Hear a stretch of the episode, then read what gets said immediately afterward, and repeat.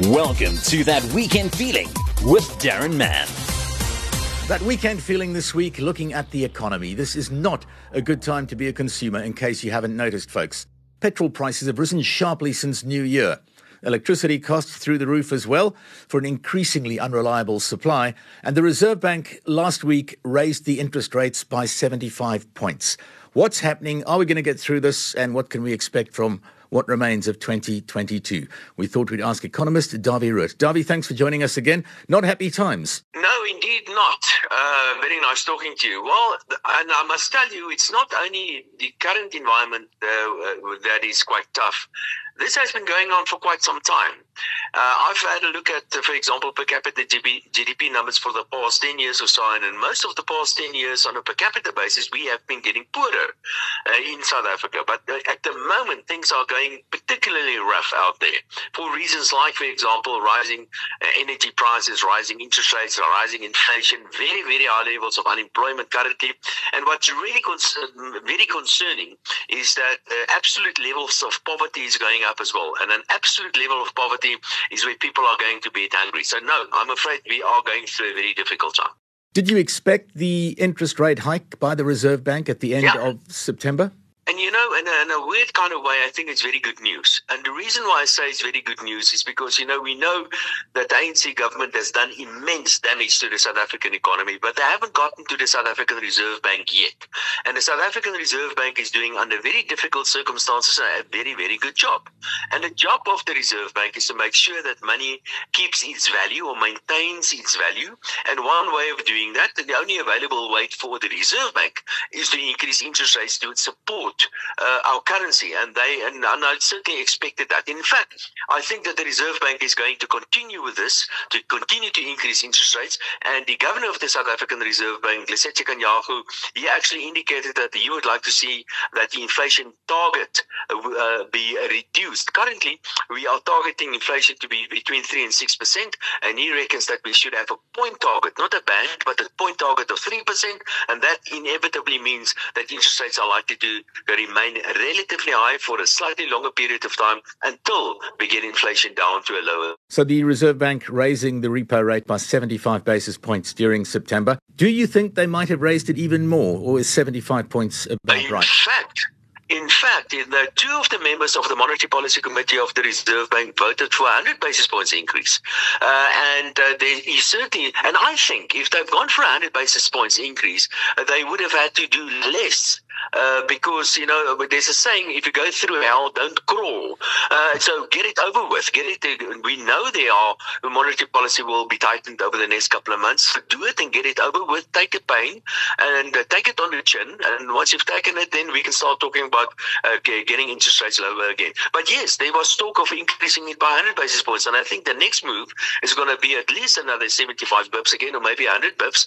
So there is a possibility of even 100 bips increase at the next move. But uh, as soon as inflation starts uh, leveling out and start coming down a bit, and there are signs of that actually happening, and in a year's time we can talk about lower interest rates, and that that is that is the nature of the economy, that is the nature of cycles, and that's the nature of monetary policy. Things go up and things go down, and the sooner that the Reserve Bank take a strong stance, like they what they are doing at the moment, the sooner we can talk start talking about interest rates coming down again as well. So, reading between those lines, the end of 2022 Heading into the festive season, unlikely to have the economic outlook get any better than it is now.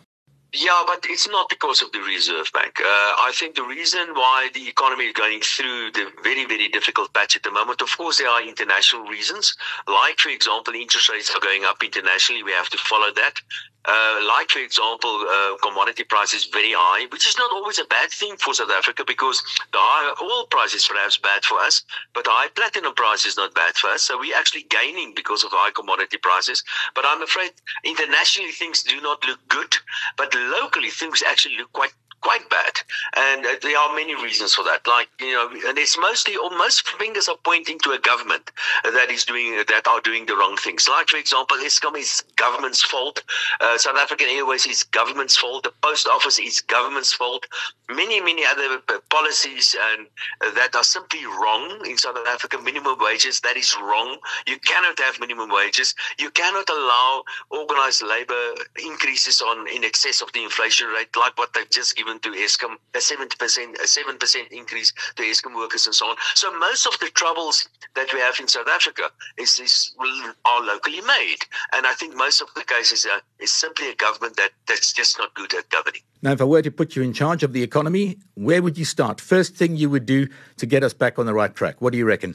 You know, uh, I, one of the biggest problems in South Africa is that we've lost confidence. We've lost confidence in the South African economy. We've lost confidence in government. We've lost confidence in South Africa. So there's a confidence issue. And if you look at the South African government, whenever they, they try their hand at something, it's a failure in most cases. They're just not good at doing stuff.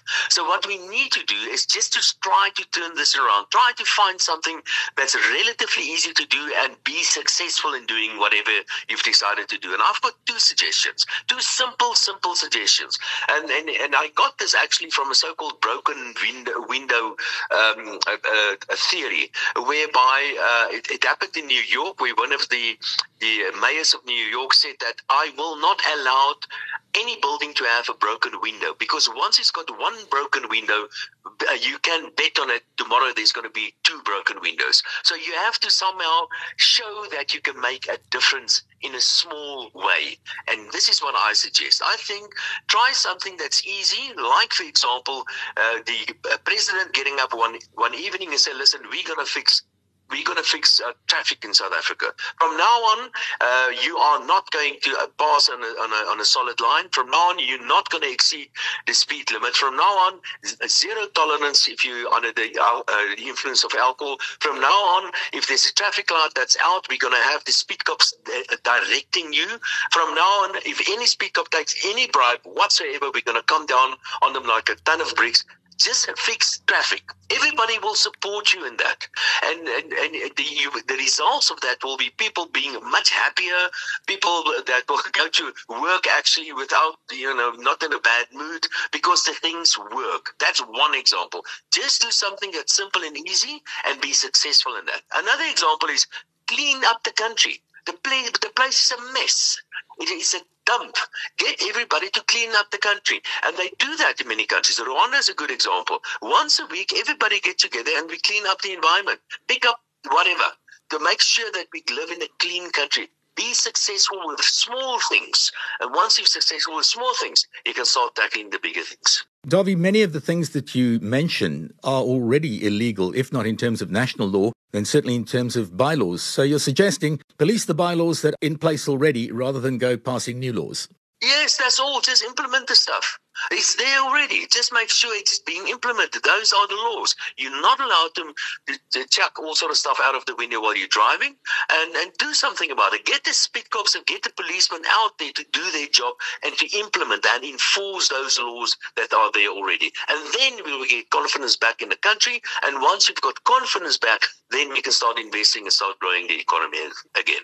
Last one for this morning. You mentioned that interest rates are likely to rise again in the short term. If all goes our way and, and works out properly, you mentioned maybe a year from now we could start seeing a decrease. Is that just an educated guess at this stage or more than that? Oh, no, no, no. It's more than that because interest rates actually follow inflation, and it's clear that inflation is, it seems to me, is leveling off. And I think from now on, inflation will start coming down. And once inflation starts coming down, that will create the opportunity for the Reserve Bank to start cutting interest rates. So in a year's time, I think there's a good possibility that interest rate would have been reduced already. But before that, I'm afraid there's going to be another 100 basis points or 100 base, 150 pips increase uh, that we simply have to learn to live with. The words of economist Dawie Roodt joining us today on That Weekend Feeling. Have a good day. Thank you. That was That Weekend Feeling with Darren Mann.